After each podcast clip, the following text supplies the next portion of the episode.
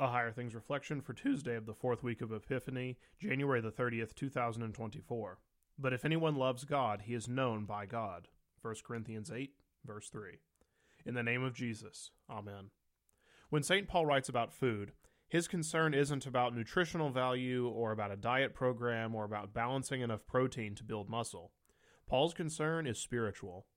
When he talks about eating, especially eating meat, He's referring to meat that has been offered as a sacrifice to an idol at a temple of a false god. Those temples would sell some of the meat from the animals that were killed in those sacrifices. If someone knew where the meat that a Christian was eating came from, they might think that Christian didn't have a problem with worshiping a false god. Idols aren't anything more than wood or stone. Paul refers to them as so called gods, but what people didn't know, that these idols aren't real, could hurt them. Believing in those idols of wood and stone leads people away from faith in Jesus Christ, and God forbids idolatry. It's possible that someone might think that a Christian eating meat sacrificed to idols would be participating in worshiping that idol, and that idolatry isn't a big deal. That's why Paul instructs Christians to be careful not to cause offense by eating meat sacrificed to idols. This is an act of love for fellow Christians. But the meat that you eat doesn't separate you from God, just like the food that you eat won't commend you to God. Sinning against your brother by damaging their faith is a big deal. This continues to be an issue in the church today, even when the issue is no longer buying meat from the butcher shop of false gods.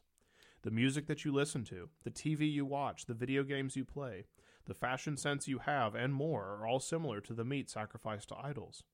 You are free in Christ, but do not abuse that freedom. Do not harm your fellow Christians with that freedom. Treat them in love because they are people for whom Jesus died.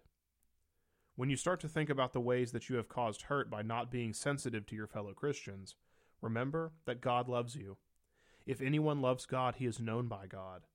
The one who, lo- who knows doesn't act against you in anger, but for you in love. Trust that the Lord is good, and he brings his love to you, even as he calls you to love those around you that he loves by being sensitive to their faith. In the name of Jesus, Amen. As we worship, grant us vision, till your love's revealing light, in its height and depth and greatness, dawns upon our quickened sight. Making known the needs and burdens your compassion bids us bear, stirring us to tireless striving, your abundant life to share. LSB 838, verse 3. I thank you, my heavenly Father, through Jesus Christ, your dear Son, that you have kept me this night from all harm and danger and I pray that you would keep me this day also from sin and every evil, that all my doings in life may please you. For into your hands I commend myself, my body and soul, and all things. Let your holy angel be with me, that the evil foe may have no power over me. Amen.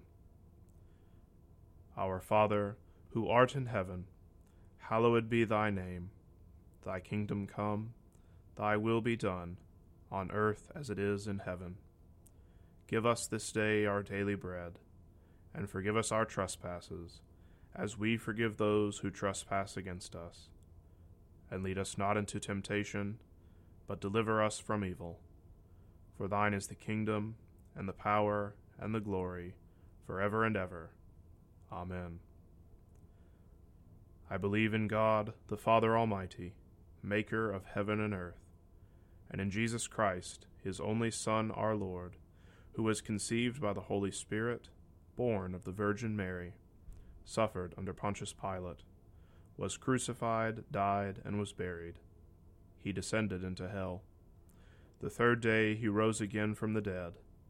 He ascended into heaven, and sits at the right hand of God the Father Almighty. From thence he will come to judge the living and the dead.